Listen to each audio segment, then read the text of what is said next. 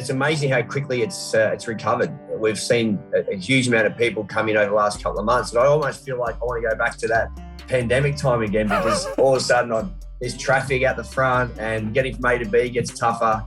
Um, the, the surf's getting more crowded. Everything's back to full price again. Ricky Olarenshaw, welcome to Sports Legends with Bevo, mate. Really good to, to chat with you, mate. And obviously, you're doing excellent things over there in Bali. You've been there for 10 plus years.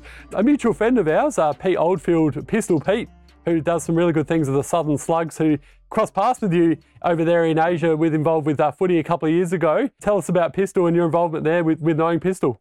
Oh, thank mate. Thanks for having me. Yep, here in Bali and enjoying the lifestyle here. Been here for over a decade now, a decade now. So enjoying the lifestyle. Good to see all the tourists coming back and and seeing people starting to make a dollar again. So that's great to see. And yeah, in Pistol, we've crossed paths in uh, playing football in Asia. Keen to see him come back with his team, the Slugs, back to Bali next year. We've got the Bali Masters again uh, in June next year, which is probably the biggest, we say the biggest tournament in the world, which it could be. So yeah, it'd be good to see Pistol back here with his crew.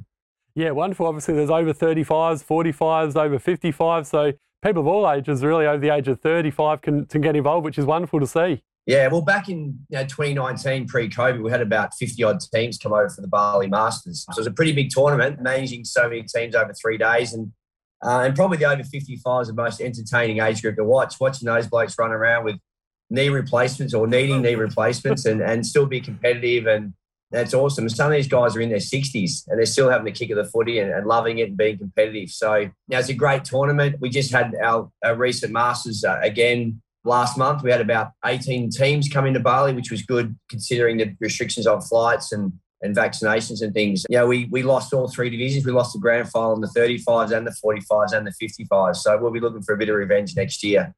Uh, absolutely. And, and how did you survive, obviously, the lockdown? Because we know about everyone around the world's been doing it tough, some more than others. And, and Bali, and like you mentioned before, it's great to see people coming over there again now and, and bringing that tourism back because we know how much of a great place Bali is and how much they love Aussies. What was it like during that period, mate? How'd you keep yourself busy? Yeah, well, economically, obviously, it's tough for a lot of people, you know, locals and the expats who had businesses here in Bali. So, you know, it was a tough time to, to make a dollar and, and, and, people found it really tough. We don't get the government handouts like we see in Australia with JobKeeper and, and government grants. So, you know, a lot of people really struggle through the, that period, but actually living here and, and as a family here, um, we had a great time. You know, we, I spent a lot of time with the kids and, and we, we had uncrowded surf and, and no traffic and totally different to, I guess, what we used to here in Bali and, and just made the most of it. It was a really good two years and, and it's it's amazing how quickly it's uh, it's recovered. We've seen a, a, huge amount of people come in over the last couple of months, and I almost feel like I want to go back to that pandemic time again because all of a sudden I'm, there's traffic out the front, and getting from A to B gets tougher. The surf's getting more crowded. Everything's back to full price again. So you know there, there was there was some good advantages of being in Bali during COVID, and I didn't leave Indonesia the whole whole time since March 2020. I've been in Indonesia the whole time, haven't returned home. I never did quarantine. So eh, life here in, in Indo, Indo was pretty good. I did a few surf trips up to the Mentawais and over to Lombok and and made the most of it. But you know, obviously making a dollar was pretty tough. But it's great to see the tourism come back and, and everyone start to get back on their feet again. And let's go, you know, back ten years plus. You, you finished playing footy for the Bombers, as I mentioned, ninety three Premiership player. We'll speak about your footy career afterwards. But what made you decide to to move over to Bali? Because you know, obviously you'd, you'd been there as a, as a holiday destination, but it's, a big move to, to pack up your bags and decide to, to move over move overseas to, to a holiday destination like Bali. Yeah, I guess I, I first came to Bali coming back from a football trip to South Africa. I was coming back back through Perth and had a, still had a bit of time off and decided to whip over to Bali. That was back in 1997 fell in love with the place the first time I came here. The following year, we we came here. At the Essendon Footy Club came here in '98 for a footy trip, and ever since I just had a, a fondness for Bali. I love the lifestyle, I love the surfing, and then I always thought about trying to live here. I guess when you holiday here for two weeks, it's a different experience of living here full time, and I wanted to try that out. So about 10 years ago or so, I sold my, my business. I was in sports marketing. And if you remember, I, I managed a lot of footballers back then. When I sold my business, I got put on a, a one year non compete clause, which I couldn't work in the industry for, for 12 months. So I thought, here's a chance to go and try out Bali, see how I go. And I spent three months here and three months led into six months and into a year, and and that was it. I never looked back, and and ended up marrying a, a local Balinese girl, two kids, and set up business here. So that's how it all happened. Really, I never had a, a set plan to move here for ten years. It was probably more of a three month thing initially, and it just grew from there. That's so cool. I'm, I'm very envious because I absolutely love Bali and I was there a few years ago and I just had a little one. So it's going to make life a little bit difficult to get over there and uh, at least for a little while. But uh, no, I know how good a place it is. So I can, can see why you love it so yeah, much. Yeah. Well, one thing, when, when I did, when I came to Bali, I had no ambitions of playing football again. I thought I was, I thought my footy days were done. My body was shot. I had no real, real interest. And the club president, Hinchy, um, at the time heard I'd moved to Bali and hit me up on Facebook and said, "Can you come to training?" The club just about shot. We need a few numbers to to for training. So I, I went down to the Geckos a couple of times, and I didn't really get the bug straight away. I I just wasn't. My heart wasn't in it. My body was pretty, you know, had a bit, bit busted up from my footy days.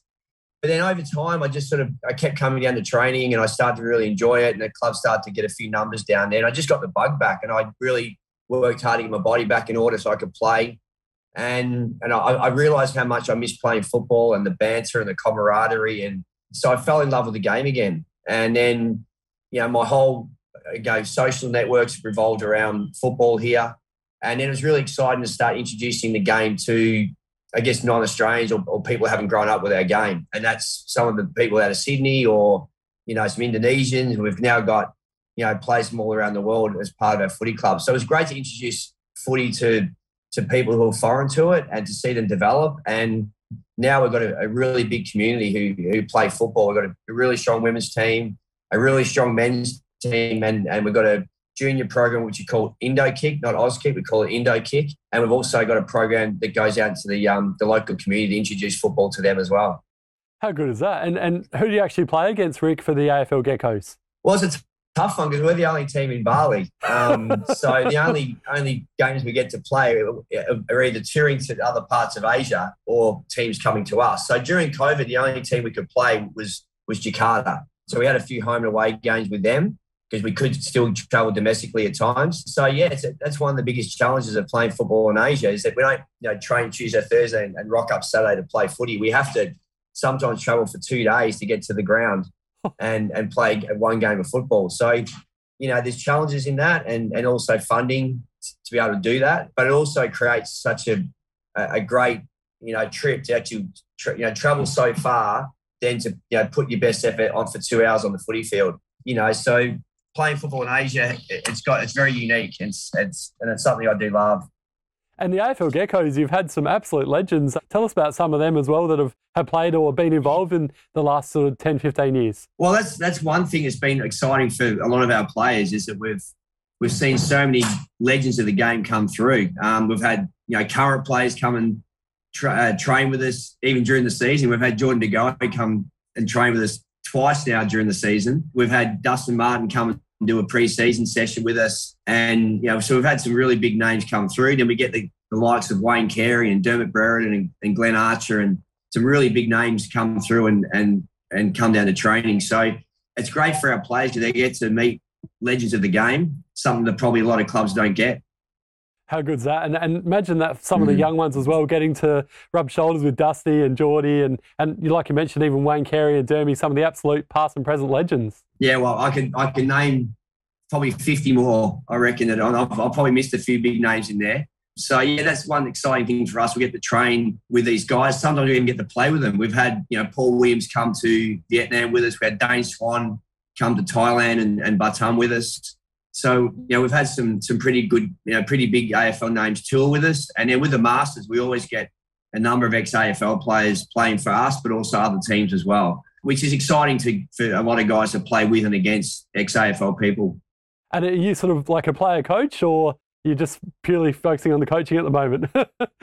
No, I'm I'm still playing. I'm still hanging in there. Turning 50 next birthday, and wow, I'm still playing. You don't um, look a day over yeah, 30, so mate. I'm just I'm just hanging in there. Uh, I'm pretty lucky because I didn't have many joint issues when I played AFL. I didn't I didn't do an ACL or you know something like that. So my main issues are soft tissue issues. You know, doing a hamstring or a calf. That they're my main issues. But I I still train every day. I own the F45 license here in Bali, and I train there most days and surf most days. So I'm trying to keep my body intact so I continue to play. And I want to keep playing as long as I can. That's what I I really want to do. And um, I'm, I'm coaching the club. And sometimes when I'm playing, it's a bit hard to coach, but I'm, I'm trying to mix up the both. And yeah, I'm just loving it. And you've also got in October one of the biggest you know, overseas women's carnivals of all time. It's uh, AFL Tennis-a-Side um, which is super exciting over there happening in Bali. Tell us more about that, Rick, and how people can get involved. Yeah, well, just a step back, we launched our women's team, I think it was 2018, 2019. It's been amazing how many women have joined our our team and the demographic between the men and women are so different. Our women's squad has such a broad demographic of backgrounds. You know, we've got Irish players and, and Canadians and Americans and touch rugby players from New Zealand. So we get a broader demographic join our women's team. Pre COVID, we were planning to host a tournament here, and obviously that got scrapped because COVID hit. So in October this year, the 1st of October, we're going to launch our first women's tournament, which obviously the Bali Gecko women's team will be will be hosting. So we're just looking for teams to come over and, and join that. It's only a tennis-a-side on a smaller pitch. And we're just looking to get a, a, tournament going with a, with a handful of teams initially and make it an annual event, bit, bit like our, our Bali Masters tournament in June with the men we started with, I think, three teams 10 years ago, and now we've got 50 teams. So the plan this year is to get a handful of teams over to Bali to play in a tens tournament and then make that an annual event and grow it from there. And that's going to help, you know, football in, in, in Bali, but also th- throughout Asia, especially with the women's football. I hope you got plenty of water and plenty of ice vests over there, mate, because it gets extremely hot during the day in Bali. yeah, it does. It does get warm. But one thing about playing Asia, it is it is pretty hot. But I find your body is more suited to playing the hot conditions than than the cold conditions. If you asked me to go and run a lap in Melbourne in July, I don't reckon I could do it. But um, the warmer conditions do help the body in some way, and we do keep our games pretty short. You know, like in the Masters, the games are only two by ten minute halves. So you get you get plenty of rest in between. But yes, it's, a great environment. We're, we're actually developing a new ground here in Bali, which overlooks the ocean. It's great surface, and we're hoping one day to have our full size, our own full size football ground, to be able to host games and tournaments. And what's it like living in Seminyak, one of obviously the, the best parts of Bali? Well, it's getting busy, I tell you. Traffic's back and there's plenty of people around. So, you know, the, the bintang singlets are out and the braided hair, that's all come, starting to come back pretty quickly. And, and some other areas have really boomed, like, you know, Canggu's now crazy, out of control, busy. Bingin's getting that way up up in the Bukit. So yeah, it's it's a it's an interesting place to live when you've got to try and live here and, and work here. And, and every night's a Saturday night in Bali. Like, every night I get a message from someone who wants to go and have a beer you know, sunset beer or go to a party. And in terms of lifestyle, you've got to be pretty disciplined because otherwise you could end up drinking every night of the week. I just got a message from David Grenville, who I played in at the Essendon Premiership with back in '93. He's just landed. He's mate, what, what time you up for a beer? And that and that happens. That happens almost every second day. Someone arrives and, and wants to have a beer. It is a it is tough on the body sometimes. Well, as you just mentioned at 1993, let's go back there, Ricky, because obviously one of your proudest moments of your footy career winning that 93 yeah. flag with what they what they call the baby bombers. You know, let's go back and reminisce about that, what that day was like and, and winning the premiership against the odds. Yeah, it was against the odds. We weren't thought about as being premiership contenders, you know, probably up until middle of 1993. I, at that point in time, I was just happy to get a game. I wasn't thinking much about finals or playing in premierships. I just I was just happy to get a get a game each week. And then we got to the finals, and I think we finished on top. So I actually said to my dad, as we entered the final series, I, you know, if I get a, if I win a premiership, can I get a tattoo? And he just thought, mate, you're getting ahead of yourself, son. You know, you're, miles away from winning, winning an AFL premiership. Let's just focus on next week. But that's sort of the first time I thought, you know, maybe we can, we can win, you know, win the flag. So yeah, obviously the Adelaide Crows game, the prelim, we were down by seven goals. I thought my chances of playing the grand final were pretty slim at that point. We got past them. And once we got past the Crows, we always thought they were probably the best team in it that year once we got past the Crows, I always felt like we could beat Carlton, and we went in with a lot of belief, and and we played in front of big crowds all year, so we felt really well prepared. And we, I know we were termed the baby bombers, but we did have a really strong list of, of older players, experienced players.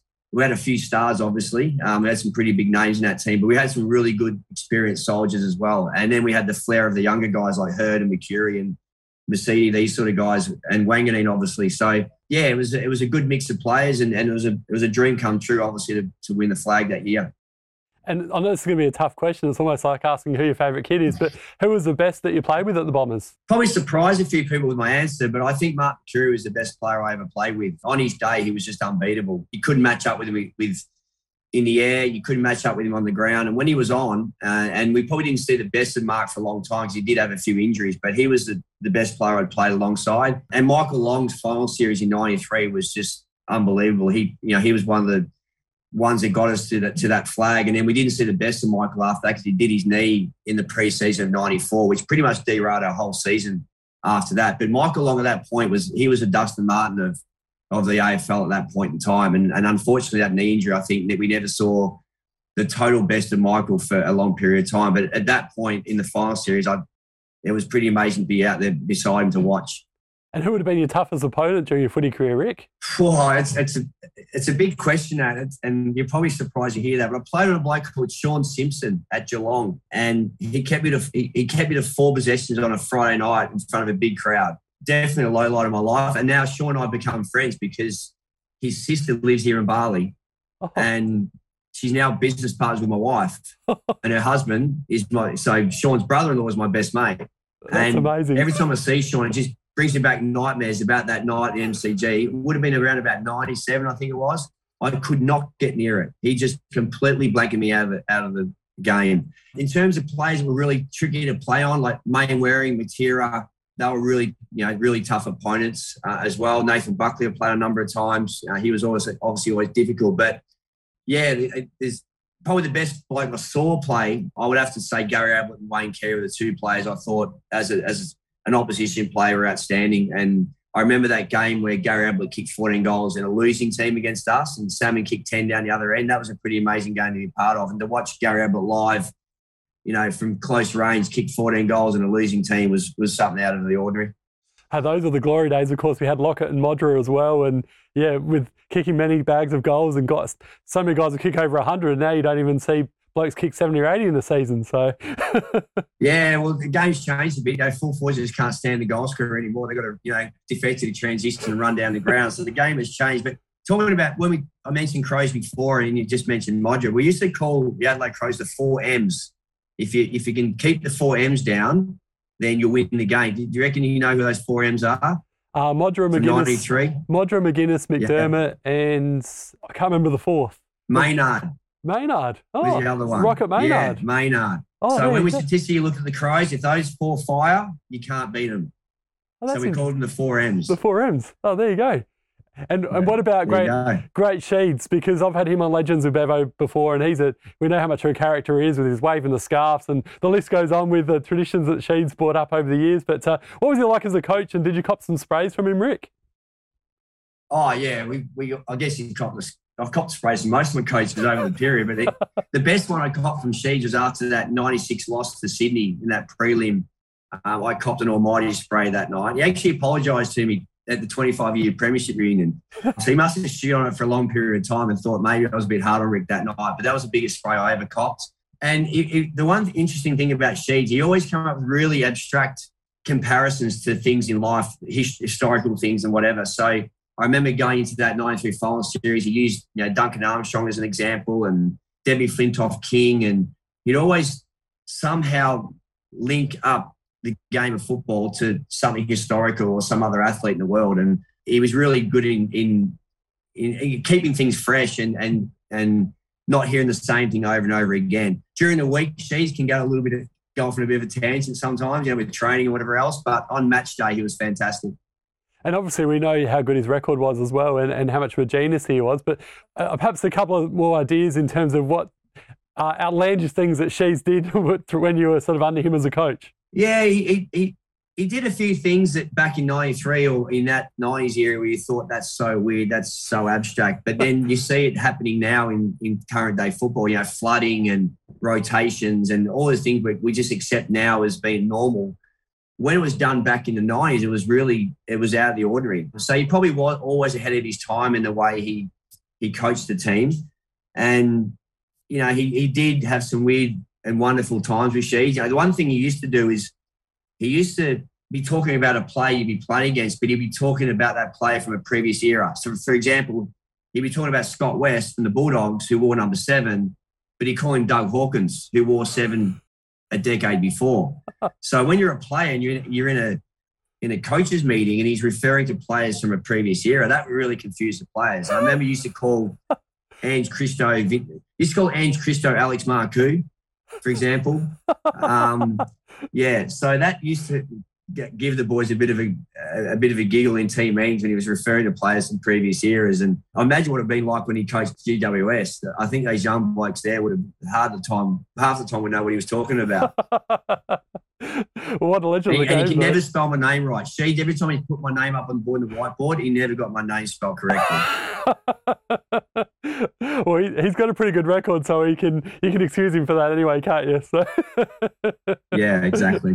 Yeah. And what about in terms of some of the, the funny teammates, Rick? Obviously, back in footy these days, it's changed a lot because we see you mentioned before about about De Goey and players can't seem to, you know, fart or cough in public these days without, without criticism for it. So, but back in the day when you played in the 90s, it would have been a lot different there, no doubt. So, tell us about some of the, the funny characters that you played with at the club and maybe a couple of pranks perhaps that you uh, you're involved in or you, you come across there. Yeah, there's definitely, I guess, a lot more characters I felt around back then, but we did, we did get away with a lot more. There wasn't cameras and social media and so the pranks probably got a bit more outrageous back then what they what they do now. There was always guys like Mark Harvey and Dave Calthorpe, these sort of guys who were were always pushing their boundaries when it came to pranks, and some of them went, went a little bit wrong at times.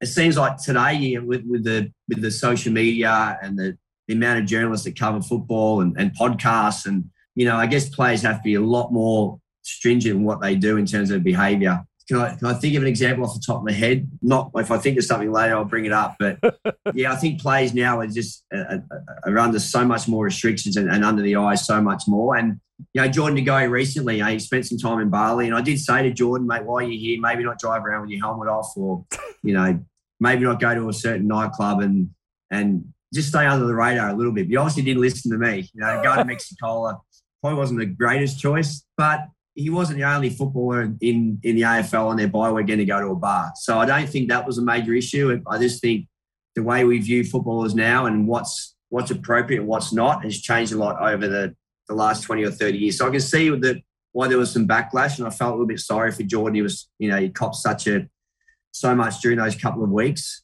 But that's that's the difference that AFL players confront now compared to what we did, you know, 80s and 90s, I guess.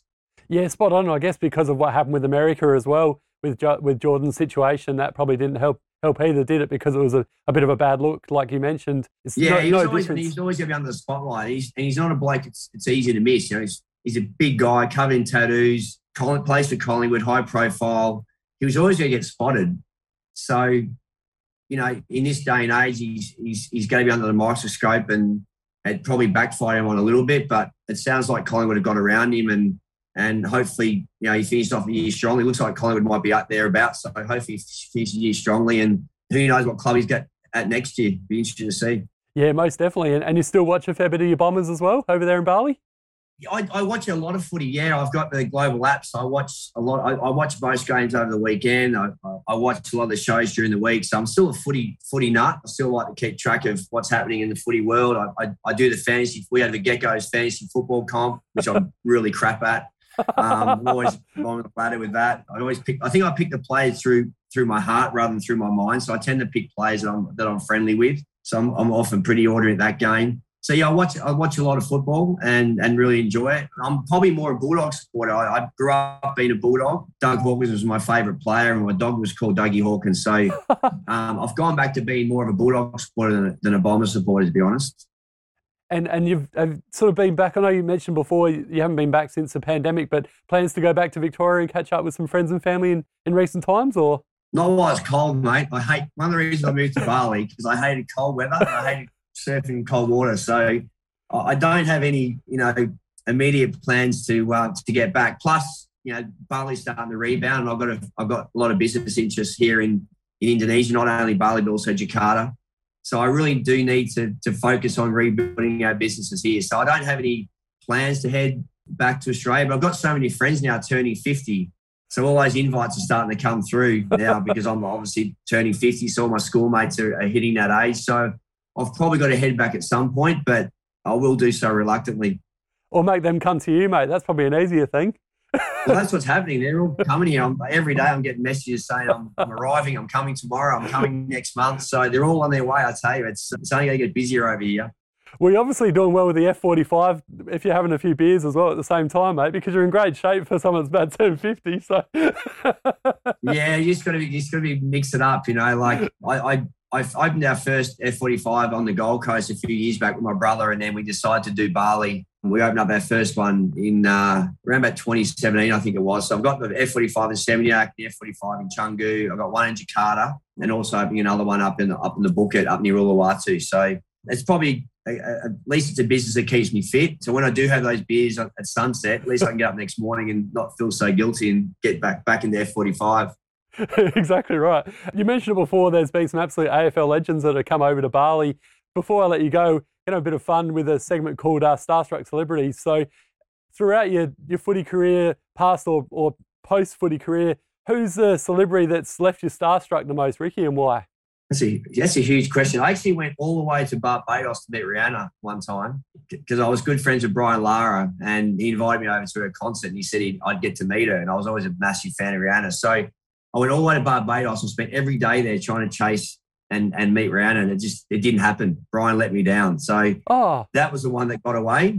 In terms of here in Bali, oh, see, AFL players don't really, I don't, I'm not, I'm not starstruck by AFL players. Yeah. But it's a very good question. But yeah, I, I guess the, the person I wanted to meet most in the world was Rihanna at that time. Oh, what a shame it didn't didn't happen. So didn't happen, mate. Yeah, that one snuck through. Yeah.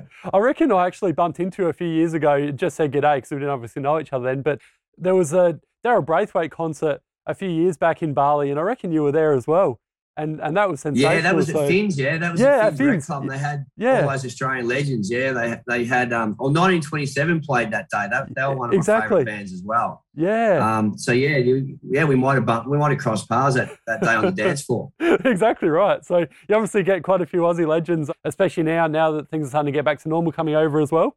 Uh, we always, I, particularly about October, you get so many of the AFL players and coming over. Not only the current players, but a lot of coaches and, and people involved with, with football at all levels. So October for me gets really crazy busy with with current players and, and past players and it's, yeah, it's a it's a very tough social calendar for me during October. And and the odd musicians as well. And the odd musicians, yeah. Yeah, yeah. you see a few little. Well, Jason Singh from Taxiride, he's trained with the Geckos before. Oh, how good. So you remember Taxiride and Get Set Everybody, that song? He, he's trained with the Geckos in the past and he reckons he's coming over later this year to have a run. so, yeah, we've had a, we get a few sneaky sound systems here at the moment. Remember Connie for the, with the big hair from Sneaky Sound System. She's over here at the moment uh, playing in Mrs Sippy.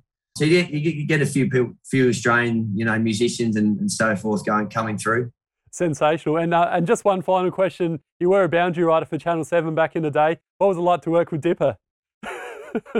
well, I didn't. I actually didn't get to meet with Dipper. I probably spoke like him at times and got, got my words messed, messed up. I worked with uh, Dennis Cometti and Bruce McAvaney and Tim Watson, who was one of the most funniest blokes I ever played football with. So that was a good experience. I, I enjoyed working with Seven. The only thing I just hated those Sunday afternoons on the cold MCG watching crappy game like Melbourne versus Fremantle back then. Um, so there was times it got a bit tough.